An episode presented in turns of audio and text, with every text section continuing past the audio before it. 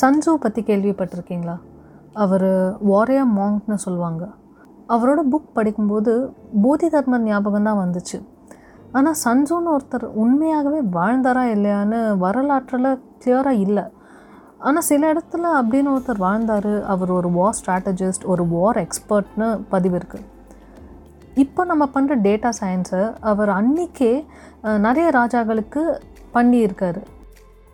ஒரு இருபது வருஷத்துக்கு அப்புறம் அவங்களோட ராஜாங்கம் எப்படி இருக்கும்னு கையில் இருக்கிற டேட்டா வச்சு அனலைஸ் பண்ணி ஒரு அவங்களோட ராஜாவுக்கு ரிப்போர்ட் கொடுப்பாருன்னு சில இடத்துல குறிப்புகள் இருக்குது ஆனால் அவர் வந்து ஒரு ஃபிலாசபரோ ஆன்மீகவாதியோ கிடையாது. He was a war general சன்ஜோன்னு ஒருத்தர் உண்மையாகவே இருந்தாரான்னு ஏன் கேள்வி வருதுன்னா this man was too perfect to be true இப்படி ஒரு அறிவாளி இப்படி ஒரு திங்கர் நிஜமாவே இந்த மண்ணில் பிறந்து வாழ்ந்திருக்க முடியுமாங்கிறது தான் கேள்வி. ஆனால் நான் இப்போ படித்த book the art of warfare அவரை தான் ஆத்தர்னு போட்டிருக்கு. Yes there are chances that this book was not written by him அந்த காலத்தில் வாழ்ந்த எல்லா வார் ஜென்ரல்ஸோட தாட்ஸ் எல்லாம் டாக்குமெண்ட் பண்ண ஒரு புத்தகமாக கூட இருக்கலாம். பட் இப்போ ஒரு பத்து நிமிஷத்துக்கு நம்புங்க. சந்துன்னு ஒரு மிகப்பெரிய மிகப்பெரிய போர் வீரர் வாழ்ந்தாருன்னு. ஸோ அவர் எழுதியிருக்காரு சம்திங் வெரி இன்ட்ரெஸ்டிங் ஒரு போரில் உண்மையான வெற்றி என்னன்னா போர் தொடுக்கிறவங்கள அதாவது அந்த எதிரி இராணுவ மேலே ஒரு விரல் கூட படாமல் ஜெயிக்கிறது தான் உண்மையான வெற்றின்னு சொல்லியிருக்காரு. அவர் சொல்கிறாரு இந்த துப்பாக்கி கத்தி இதை வச்சுட்டு சண்டை போடுற போர் வெறும் ஆரம்பம் தான் முடிவில்லை. இந்த ஒரு வரியில் நிறைய அர்த்தங்கள் ஒளிஞ்சிட்ருக்கு. ஏன்னா நம்மளே இதை நிறைய வாட்டி கேட்டிருப்போம். Real war happens between two minds mentally ஒருத்தரை நம்ம பிரேக் பண்ணிட்டோம்னா கத்தி கடப்பாரை வச்சுட்டு கூட பெருசாக ஒன்றும் பண்ண முடியாது. நமக்கு தெரிஞ்சவங்களே நம்ம ஃப்ரெண்ட்ஸ் இல்லைன்னா பழகுறவங்களே கூட நம்மளே சொல்லியிருப்போம். She is iron hearted or he is iron hearted எந்த பிரச்சனை வந்தாலும் அந்த மன தைரியம் மட்டும் விட மாட்டாங்க. என்ன நடந்தாலும் ஒரு கை பார்த்துடலான்னு நிஜமாவே தே பிலீவ் இட் நேச்சுரலாகவே அவங்களுக்கு வந்து ஒரு வாரியர் ஸ்பிரிட் இருக்கும். So coming back to the topic இந்த புக்கில் ஆக்சுவலி ரெண்டு விஷயம் தான் எனக்கு வந்து ரொம்ப ஷாக்கிங்காக இருந்துச்சு படிக்கும்போது. ஒரு உண்மையான போர் வீரர் வந்து யார் மேலே ஒரு விரல் கூட படாமல் ஜெயிப்பார்? அப்புறம் ஒரு எதிரி இராணுவத்தை ஒன்றா சேரவே விட மாட்டார் அவங்களோட பிளான் எப்படியாச்சும் நடக்க விடாமல் பண்ணிடுவார். அதுதான் உண்மையான வார் ஜென்ரல் ஒருவேளை அவங்க ஒன்றா கூடிட்டாங்கன்னா கத்தி எடுத்து தான் ஆகணும். So that's like the last resort so போர் தொடுக்கிறதே கத்தி துப்பாக்கி வச்சு போர் தொடுக்கிறதே வேறு வழியே இல்லைன்னா மட்டும்தான். இந்த தாட்டே ரொம்ப வித்தியாசமாக இருக்குது ஜெயிச்சாலும் தோத்தாலும் மீசையம் முறுக்கு நெவர் கிவ் அப் இதில் தான் நம்ம கேட்டிருப்போம். அதாவது நீங்கள் இப்போ போர் தொடுக்கிறீங்கன்னா உங்கள் படையோட பெருமிதத்தை பார்த்து எதிரி பட வெள்ளக்கொடி காட்டுறது தான் உங்களுக்கு கிடைக்கிற உண்மையான வெற்றின்னு சொல்கிறாரு அது வீரமாக இல்லையான்னு எனக்கு தெரியல பட் ரொம்ப கஷ்டம். ஏன்னா we are all a little mad and we are run by emotions so நமக்கு ஒரு விஷயம் வேணும் it has something to do with a pride அந்த டைமில் லாஜிக்கலாக யோசிக்கிறது ரொம்ப கஷ்டம். வீரத்துக்கு நம்ம பல வண்ணம் கொடுக்குறோம். அதில் சில வண்ணம் வந்து திமிரு தைரியம் கான்சிக்வன்சஸ் பற்றி யோசிக்காத ஒரு மனநிலை அண்ட் தோல்வியிலையும் ஒரு வெற்றியை பார்க்குற மனப்பான்மை. இன்ஃபேக்ட் சஞ்சு சொல்கிறது சில பேர் கவர்டைஸாக கூட பார்க்கலாம்.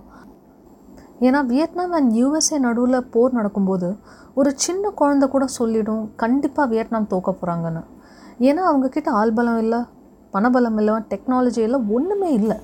But they were driven only by the human spirit நம்மளோட சர்வைவல் இன்ஸ்டிங் விட பவர்ஃபுல்லானது ஒன்றுமே இல்லை. அதனால தான் பல ஆயிரம் வருஷமாக மனிதனும் பல விதமான பரிமாணங்களை சந்தித்து சந்தித்து இப்போ கூட இந்த மண்ணில் வாழ்ந்துட்டு இருக்கும். டைனோசர்லாம் கூட வந்துட்டு போயிடுச்சு ஆனால் நம்ம இப்போ இருக்கோம். அக்கார்டிங் டு சஞ்சு ஒரு போராளி எப்போ களத்துக்குள்ளே இறங்கணும்னா அவங்க ஜெயிக்கிறது ஹண்ட்ரட் பர்சன்ட் உறுதினா மட்டும்தான் களத்துக்குள்ளே போகணும். அந்த மாதிரி நம்ம ஹண்ட்ரட் பர்சன்ட் பிளான் பண்ணி அட்டாக் பண்ணும்போது உள்ளே புகுந்து சண்டை போடக்கூடாது. பட் பொறுமையை மட்டும்தான் கடைப்பிடிக்கணும். போர்க்களத்தில் ஏன் பொறுமை? அப்போ தான் எதிரி தப்பு பண்ணுறதை நம்மளால் கண்டுபிடிக்க முடியும் அப்படின்னு சொல்கிறாரு தவறுகள் யாராலையுமே அவாய்ட் பண்ண முடியாது. அதுவும் இந்த மாதிரி ஒரு படையை பார்க்கும்போது பயத்திலே தவறுகள் நடக்க நிறைய வாய்ப்பு இருக்குது ஸோ வெயிட் பண்ணணும். ஒரே ஒரு தப்பு போதும். எதிரிப்படை அந்த மாதிரி ஒரு தவறு பண்ணும்போது கூட நம்ம நம்மளை டிஃபெண்ட் மட்டும்தான் பண்ணணுமே தவிர அந்த ஆப்பர்ச்சுனிட்டியை யூஸ் பண்ணி அட்டாக் பண்ணக்கூடாது அப்படின்னு போட்டிருக்காரு. ஒரு இம்மெச்சா வார் ஜென்ரல் தான் இந்த மாதிரி ஒரு சூழ்நிலையை பயன்படுத்தி அட்டாக் பண்ணுவார். ஆனால் உண்மையான படை தந்திரவாதி அந்த நேரத்திலும் அமைதியாக தான் இருப்பார் அப்படின்னு சொல்கிறாரு இந்த எபிசோடை நீங்கள் வீட்டிலேருந்து கேட்டுட்ருப்பீங்க. இல்லைனா ஆஃபீஸ்லேருந்து இல்லை வண்டியில் எங்கேயாவது ட்ராவல் பண்ணும்போது. இல்லை உங்கள் வீட்டில் லைக் தூங்கிறதுக்கு முன்னாடி கேட்டுட்ருப்பீங்க. ஆனால் இந்த போர் யுக்தியை அவர் பல ஆயிரம் வருஷத்துக்கு முன்னாடியே எழுதியிருக்காரு. போர்னால் நிறைய பழங்குடி மக்களோட வம்சமே அழிஞ்சிருக்கு. எங்கே பார்த்தாலும் ரத்தமும் சதையுமா வாழ்ந்த அந்த காலத்தில் இவரோட யுக்தியும் நியாயமாக தான் படுது. இவரோட ஸ்ட்ராட்டஜியில் மூல செலவீடு ஜாஸ்தியாக இருந்தாலும் உயிர் சேதம் ஆல்மோஸ்ட் நில் உங்கள் வீரத்தை காட்டுறதுக்கு போர்க்களம் சரியான இடமே இல்லை அப்படின்னு சொல்கிறாரு ரொம்ப வித்தியாசமாக இருக்குது நம்ம இது வரைக்கும் கேட்டு நம்பினது எல்லாம் ஒரு செகண்டில் உடையிற மாதிரி. யூஸ்வலி ஸ்போர்ட்ஸில் கூட டிஃபென்ஸ்னு ஸ்ட்ராட்டஜியாக யூஸ் பண்ணுற டீமை சேஃப் பிளேயர்ஸ்னு சொல்லுவாங்க நான் ஏன்னு பெருசாக யோசிச்சதில்லை. ஆனால் கேட்டு கேட்டு பழகிடுச்சு ஸோ நானே நிறைய வாட்டி தெரியாமலே டிஃபென்ஸுங்கிற ஒரு ஸ்ட்ராட்டஜியை பெருசாக மதித்ததே இல்லை. கண்டிப்பாக சன்சுவோட எண்ணங்களை தெரிஞ்சதுக்கப்புறம் உங்கள் நிறைய பேருக்கு ஒப்பீனியன் மாறலாம். ஏன்னா முகத்தில் ரத்த காயங்களோட கத்தியை வீசி போராடுபவனுக்கு நிறைய தைரியம் வேணும். அதை மறுக்கவே முடியாது. ஆனால் காயமே இல்லாமல் ஜெயித்தாலும் அதுவும் வெற்றி தானே ஒரு ரொம்ப இன்ட்ரெஸ்டிங் லைன் இருக்குது ஒரு சாப்டரில் உண்மையான வீரன் போர்க்களத்தில் ரத்தம் சிந்தணும்னு எதிர்பார்க்க மாட்டான். அப்படி சொல்கிறவனுக்கு போர் மேலே இருக்கிற மோகம்தான் வெற்றியை விட ருசி அதிகம். அட்ரினலின் ரஷ்னு சொல்லுவாங்க. பஞ்சி ஜம்பிங் பேராகிளைடிங் இந்த மாதிரி அட்வென்ச்சர் ஸ்போர்ட்ஸ் பண்ணுறதுக்கு உண்மையாகவே நிறைய தைரியம் வேணும். சேஃப்டி ஹார்னஸ்லாம் இருந்தால் கூட மலை மேலே இருந்து குதிக்கிறது அவ்வளோ ஈஸி இல்லை. பட் அந்த நொடி நமக்குள்ளே அந்த அட்ரினல் ஹார்மோன் ஜாஸ்தியாகி நமக்கு அந்த பயமே ஒரு போதையை கொடுக்கும். அதுதான் adrenaline rush I think Sun Tzu இதை தான் சொல்ல வராருன்னு ஒரு போரில் நம்ம உயிரோடு திரும்பி கேம்புக்கு வருவோமான்னு தெரியாது. ஆனால் அந்த நேரத்துலையும் எதிரியை தாக்குற அந்த நொடி can give the same adrenaline rush I think இப்போது real war happens inside a head the agony is the same everyday we fight with ourselves அந்த சண்டை உங்களுக்கு மட்டும்தான் தெரியும். நமக்குள்ளேயும் ஒரு ஆன்டகனிஸ்ட் இருக்குது ஒரு எதிரிப்படை இருக்குது எப்போல்லாம் இந்த எதிரிப்படை வந்து நம்மளை தாக்கலாம்? நீங்கள் புதுசாக ஒரு விஷயம் ட்ரை பண்ணலான்னு நினைக்கும்போது உங்களை பண்ண விடாமல் தடுக்கலாம். எதுவாக இருந்தாலும் ஒரு எதிரிப்படை ஸ்லோவாக ஃபார்ம் ஆக ஆரம்பிக்கும். உங்களை தடுக்க நீங்கள் எப்படி இருக்கீங்களோ அப்படியே உங்களை வச்சுக்க. அப்போ நம்ம சன்றோ சொல்கிறத ஞாபகம் வச்சுக்கலாம்.